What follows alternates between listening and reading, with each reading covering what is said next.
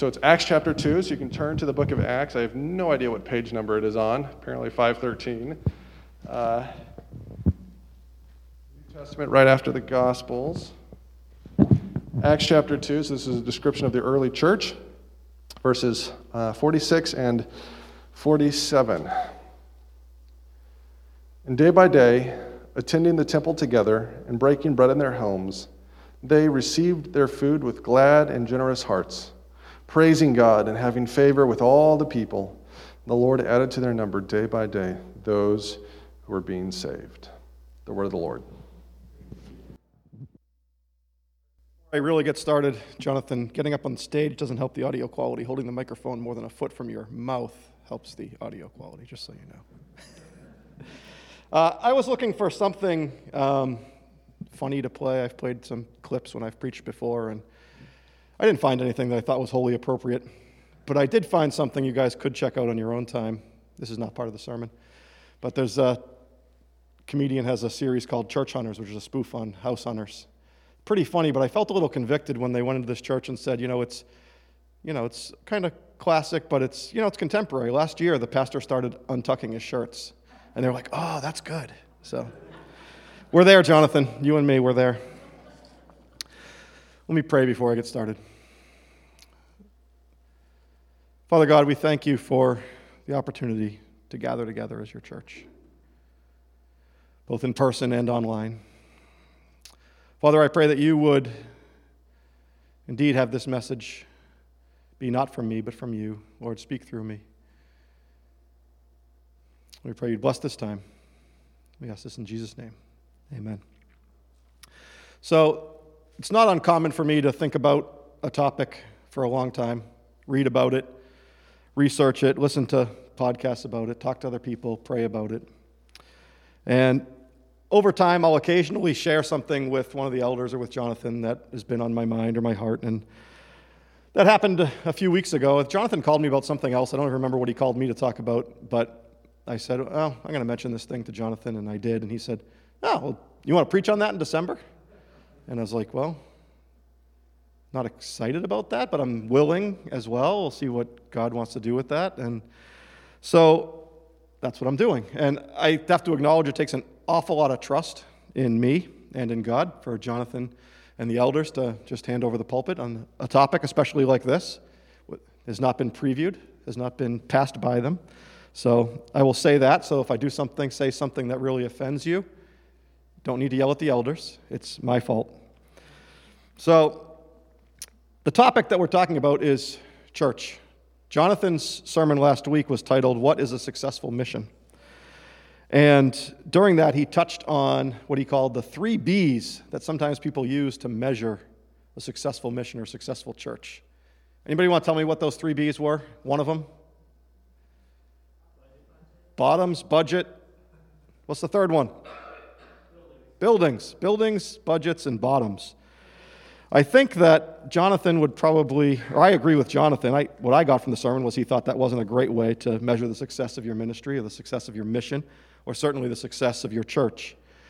Those are probably really good metrics if you're measuring the success of a business, of a school, of a university, of a theater group. Those are probably really great metrics, but maybe not so much for the church. So, before we can figure out what is a successful church, we probably need to know and I don't have a clicker, so Ann, you're going to have to try to do the slides, I guess, as best you can. Should be pretty easy to stay with me. Um, so, what is a church? How do we find a successful church if we don't know what a church is? So, we all know that a church is the big white building in the center of a New England town with a steeple on it. That's not what I'm talking about. That building, I think we're going to call a church in our language, no matter how long it's been since a church actually met inside that building and did appropriate churchy things. So, what is the church? And again, I'm not talking about the universal church, right? That's an easy answer. It's all believers of all times, everybody that put their faith in Jesus. Yep, that's the universal church. But what is a local church?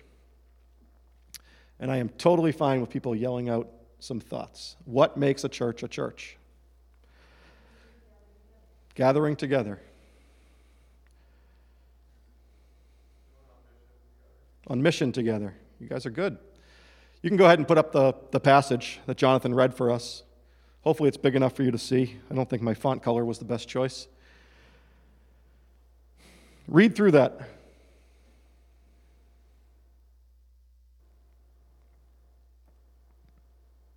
What do those two verses about the early believers say? Do they give us any more insight in what it means to be the church? Praising God. Yep. Eating food. Meeting daily. You guys, you got it. So it's not a complicated sermon today, I don't think. If we strip away all the things that are not essential to the church, what are we left with? So, one of the books I was reading by Brian Sanders, he stripped this down to what he called the irreducible minimum. In other words, if you weren't doing these things, you're not a church. If you're doing more, that's fine. That's great. There's nothing wrong with doing more. But if you're not doing these three things, you're not a church. And he defines it as this his three things were worship, community, and mission. And in reading through that and in studying this, there's a fourth one that he doesn't mention, but it is so implicit in everything he says, and it's commitment. And I think we see that. If we look at this passage, we see that every day they continued. Every day they continued. That is commitment. That's a huge commitment. Every day they continued. Meeting together in the temple courts, they broke bread in their homes and ate together. That is community. They were meeting together, gathering together, sharing meals. Things you guys said. You guys are smart. You didn't even need this sermon. Maybe we need the end of it, I hope. They broke bread in their homes and ate together. That is community. Next, it says they were praising God. It's worship. And finally, it tells us that God was adding to their number daily those who were being saved because they were on mission. So I'm going to quickly go through and define those three things. First one is worship. You probably, if I remember my slides well, need to skip a couple ahead because I think I repeat that one. And yeah, there we go. One more. Oh, go back to that one. I missed that one altogether. So that was a that's a picture from one of the books I read. Just sometimes diagrams are helpful for people. Worship, mission, and community. And you can see that where they all intersect, that black kind of a triangle. I'm sure there's a real name for it in geometry class, is the church. So, worship, what is worship? Romans 12, 1 and 2 says, Therefore, I urge you, brothers and sisters, in view of God's mercy, to offer your bodies as a living sacrifice, holy and pleasing to God. This is your true and proper worship. Do not conform to the pattern of this world, but be transformed by the renewing of your mind. Then you will be able to test and approve what God's will is, his good, pleasing, and perfect will. I only put verse 1 on the screen. That's the key for worship there. Just like the word church, worship is a tough word for us because it's been kind of co opted or hijacked to mean certain things. So when somebody says, I'm going to church, we picture a building or we picture something like that. When somebody says worship, I think it's a restricted word because most of us think of singing. What we did before I got up to preach, what, I, what we did before Jonathan gave announcements. Are not announcements worship? Are not is not preaching worship? Is not many other things worship? I've pushed back for a long time, even though I am involved in it, in the, the thought that you call something a worship team or someone a worship leader, because there's so much more to worship than singing songs of praise to God. So much more to it. Really, what we mean is they're a music team or a song leader, but those terms have just not the kind of antiquated terms, I guess, in the church. Billy Graham had a song leader. So, worship, how do we think of worship? Certainly, it is singing praise to God, but it's so much more than that. Paul says that true and proper worship is to offer your bodies as a living sacrifice. I mentioned that commitment wasn't one of the three things, but it was implied throughout. Sounds like a commitment to me, sacrificing your body. What does that actually mean? If worship is reduced to singing and preaching for an hour a week, what is the power of the church? Is there any power in that? But if worship is every member of the church committing to follow the way of Jesus every day, every hour of their life, how powerful is that church? That's what we're called to. A group of people without worship, no matter how tight the bond or how unified the mission, they're not a church. If that was a church, then the fire station would be a church. Football teams would be church. CrossFit would be church. But they're not. Second one is community. What does it mean to be in community? John 13, 34 and 35. A new command I give to you love one another as I have loved you. You must love one another. By this, everyone will know that you are my disciples if you love one another. I actually preached an entire sermon on that passage, so I don't need to reiterate a lot of that. You can go find that on the website. Our deepest longing, I think, in life is a place where we belong. Our deepest longing in life is to be loved and known. And the church is not a church if we're not building deep relationships and getting to know one another, building sincere relationships. But the thing is, for a lot of us, being loved and known is our deepest longing and also our deepest fear. There's lots of things about us we don't want other people to know, we don't want them to see. And I think that that contributes to the popularity in a lot of ways of larger, more anonymous churches. You can go in, you can be part of the church, and nobody necessarily even knows you were there. But I think versions of church where community is optional, where you can be anonymous, means that perhaps you're not really the church. Or if you're that person going in anonymously, you're not part of the church. Community is not optional, it's not something we get to give a decision on whether or not we want to get to know the people in our church, whether or not we want them to know us. You see, this deep love and community Jesus called us to have for one another is not just life giving for those of us in the church, it's the very thing that should identify us as followers of Jesus. That's what it says in that passage, right? By this they will know that you are my disciples if you love one another. It's the very thing that should identify us, and it's also the very thing that should make us attractive to the world around us. We're called to be a new family brothers and sisters, mothers and fathers. Matthew 12, 48 to 50, Jesus was told that his mother and his brothers were outside waiting for him while he was speaking. And he said, Who is my mother and who are my brothers? Pointing to his disciples, he said, Here are my mother and my brothers. For whoever does the will of my Father in heaven is my brother and sister and mother. The church should be attractive to the outcasts in our community, in our society, to the fatherless, to those without friends, to those without family, to those who need a place to belong. You see, in the passage we looked at, at the very beginning, and actually in the part, that part of Acts, it doesn't tell us that they were actually doing a whole lot of preaching. They certainly get sent out and, and all of that. We've been studying that for weeks. It's a huge part of it, going out in pairs and mission. They were growing day by day because of the way that they met together, loved each other, and built community, and other people wanted to be a part of it. So, finally, mission. God is a missionary God. Another topic that I'm passionate about, preached on our philosophy of mission, so certainly trying to go through these ones quickly. What does it mean that God is a missionary God? He's been on mission since the beginning. He sent his Son to save us, to establish his kingdom here on earth. Jesus is the one who called his followers to be an ecclesia, an assembly, a church. Jesus said, I will build my church, and the gates of Hades will not overcome it. Matthew 16, 18.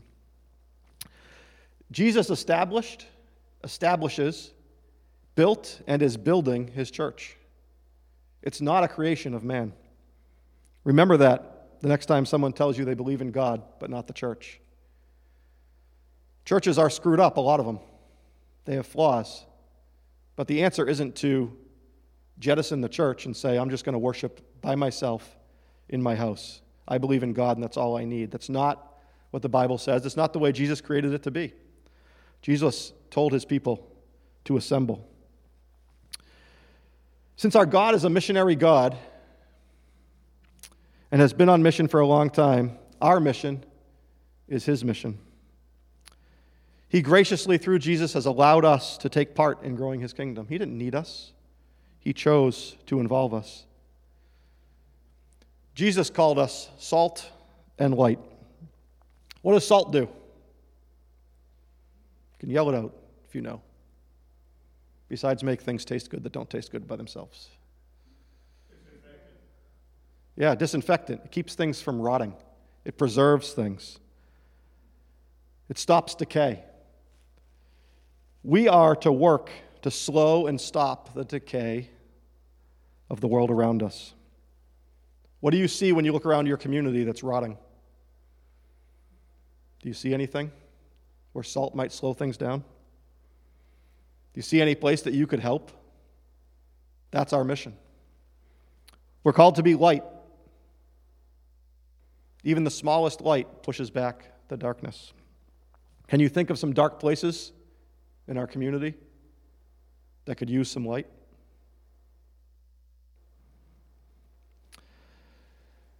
All right, I said the sermon was simple, but this next one you have to think about a little bit. I think the next slide has it. The church was not given a mission, the mission was given a church. The church was not given a mission, the mission was given a church. See, I said God is a missionary God, that He's been on mission for a long, long time. I mean, read the Old Testament, read His pursuit of His people, sending His Son and then when Jesus died and went back to the Father, he established the church, gave them commands to keep carrying on the mission, the mission that started long before the church. The church was not given a mission, the mission was giving, given a church. If that is true, and I believe it is, then it is inarguable that a church that is not on mission is not a church. It's just not possible. A group of people with community and worship, but not on mission, are like salt that has lost its saltiness, or a light hidden under a bowl. Jesus says salt that loses its saltiness is good for nothing, should be thrown out and trampled. I wonder to myself if that's the reality of the lukewarm church that Jesus talks about or that John writes about in Revelation. A church that's meeting together, that's worshiping, but they're not doing their jobs as salt and light. They've lost their saltiness, they've hidden their light. All right, that's really the end of my three part sermon. It was really short, but I'm not done talking, unfortunately, for you. When we planted Cornerstone, I think I, like many others, came into it with a flawed vision, a flawed understanding of what a church is. So for that, I guess I should apologize. I went to Emmanuel for more than 30 years before helping to start Cornerstone. I think I was probably more thinking of starting a model of Emmanuel with some tweaks for some things that I thought could be improved or putting some things on hold that we don't have the people or funding to do. But ultimately, I don't think I really had a strong understanding of what the church was, which is kind of sad for somebody who'd nearly graduated seminary, who had been in church his whole life, who had been on a board of elders. I don't think I really spent enough time thinking about what is the core of the church. What should we be doing when we get started in Westford? I can't remember how many conversations I was involved in at one time or another where people, including me, would say, well, once we grow to like 100 people, then we'll have the, you know, the momentum and the strength we need to do the things that a church should be doing to carry out our children's ministry, our, our nursery, our VBS, our youth program, our outreach team, our missions team, et cetera, et cetera. And boy, once those things are fired up and we get a, a men's group going and a women's group going, then the church is going to grow because we're going to have so many good programs for people. None of those things are bad. Churches do and should have them. But they're not the core of the church. They're not what a church should be measured against for success. Your church is not successful because you put out a great VBS. As I saw our attendance not grow, hold steady, and then ever so slowly start to decline over a several year period, I have to admit I was discouraged. At times, when a family would leave, I would be discouraged again. Sometimes it was hard. We opened our house for um, several dates in 2019, and a lot of times nobody came. It made me sad. I thought about leaving the church for the same reasons lots of people do. I need a church with a better youth group. I need a church that isn't so needy, that I don't need to serve so much. I'm tired. But I couldn't stop thinking that you don't leave your family.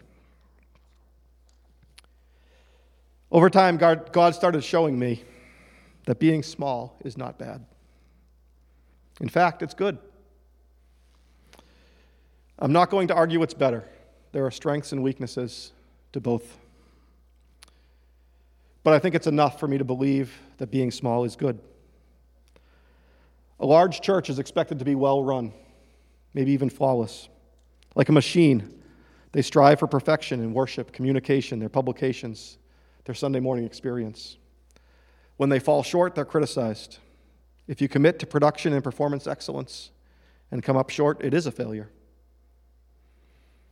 Yet, if you're committed to being small, simple, humble, pure, when you come up short, you're simply reminding people of what you are. Being small should remove so much pressure. We expect perfection out of inanimate objects. But living things have flaws. Nobody likes it when their car breaks down or their furnace doesn't work. But living things are expected to make mistakes, to have imperfections. Even the most beautiful things in nature, if you look at them, flowers, things like that, they are not perfectly symmetrical, but they are beautiful. Paul reminds us that in our weakness, the strength of God is perfected. 2 Corinthians 12 9. Large churches cannot accomplish community without small groups. Point number two on why it's good to be small. Sorry, I kind of went straight through that. In fact, some would say that the small groups at a large church are really where real church happens, where relationships can build. But we can have community right here on a Sunday morning or any gathering of Cornerstone. I think community has been one of our strengths since day one, to be honest.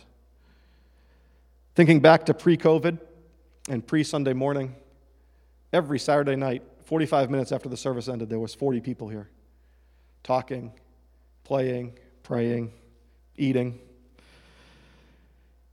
It was good. I think community is one of our strengths, and I think it was our, one of our strengths because of our size. Third point Jesus taught us that great things come from something very small. The kingdom of God is like a mustard seed, according to Jesus. Should also be comforting, I think, that 60% of churches in America have less than 75 people. Remember that God used persecution to spread out the early believers. He didn't allow them to have one big church in Jerusalem, one big gathering that was doing everything right, that people would have to come to them. He sent them out and he used persecution to do it.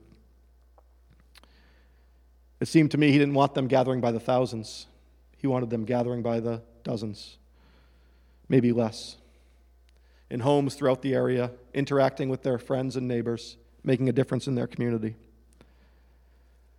Fourthly, small things must rely on the power of God. And when great things happen, they must give credit to God. Large and powerful things tend to forget their need for God. They often fall into the trap of thinking that they accomplish these things with their resources, with their power, with their planning, with their intelligence. So, with all of that laid out, I want to share what I believe, and this is a, a word that might upset some people, I believe to be a prophetic word that God gave to me that is for us as a church. I want you to hear it. I want you to listen to it. I want you to test it. And if you don't agree, come talk to me about it. I'm not 100% sure. If I were, I think that might be weird. But I'm sure enough that I'm going to share it with you because Jonathan asked. the story God kept bringing to mind for me was the story of Gideon. If you're not familiar with the story, you can read it in Judges 6 through 8. Gideon takes his army down against the Midianites. Gideon had 32,000 men And the Bible tells us he was outnumbered four to one. Anybody remember what God did next? Sent some men home. God said, You got too many men. If you win this battle, I know your hearts. You are going to boast. You did it. You're strong. You're mighty. 22,000 men went home. Gideon now had 10,000 men left. What did God say then? Still too many. Took them down. They had a little test about how you drink. God apparently is in the details. 300 people did it the right way. 300 people remained. Gideon had an army of 300 against more than 128,000. Then God said, All right, time to go into battle. No one could claim credit for God's victory there. 300 people against 128,000. We are in a battle too. Paul says in Ephesians 6 12 that our struggle is not against flesh and blood, but against the rulers, against the authorities, against the powers of this dark world, and against the spiritual forces of evil in the heavenly realms. Earlier in that book, in chapter 3, verse 10, Paul said this His intent, now through the church, was that the manifold wisdom of God should be made known to the rulers and authorities in the heavenly realms, according to his eternal purpose that he accomplished in Christ Jesus our Lord. This is our function as salt and light.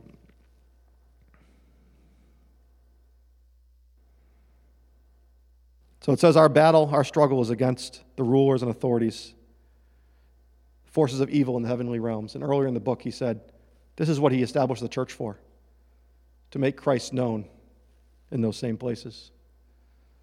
That's why we're here. So here's something amazing to me.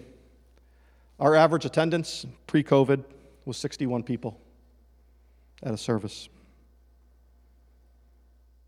Do you know that gives us exactly the same odds as Gideon's army when compared to the population of Westford? Not that we're fighting them literally, not that everyone in Westford is not a Christian. There are a lot of Christians in Westford that go to different churches. But still, the, the vision for that in the surrounding communities. Why should we feel bad that we're small?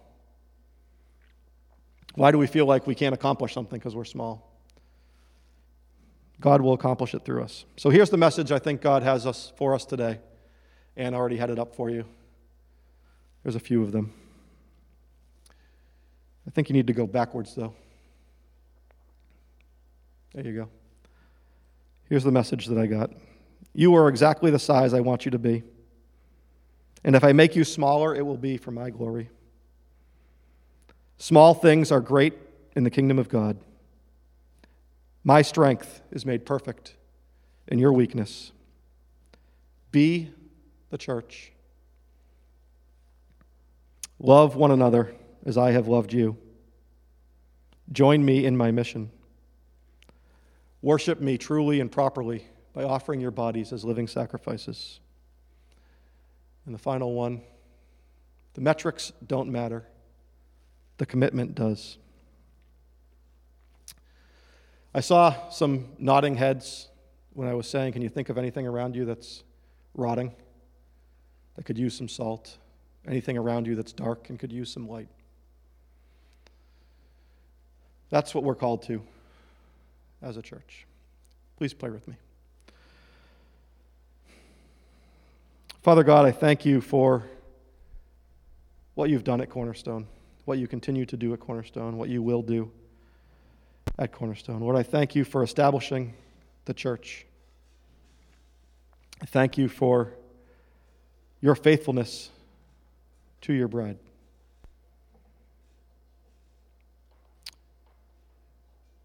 Lord, you've called us to some simple yet difficult things.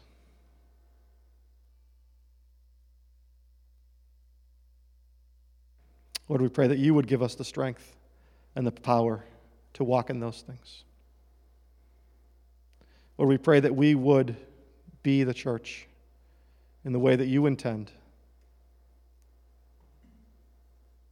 that we would continue to grow in our knowledge and our understanding and our practice of worship, whole life worship, and community. Really building deep relationships and in the mission that you started before the church even began.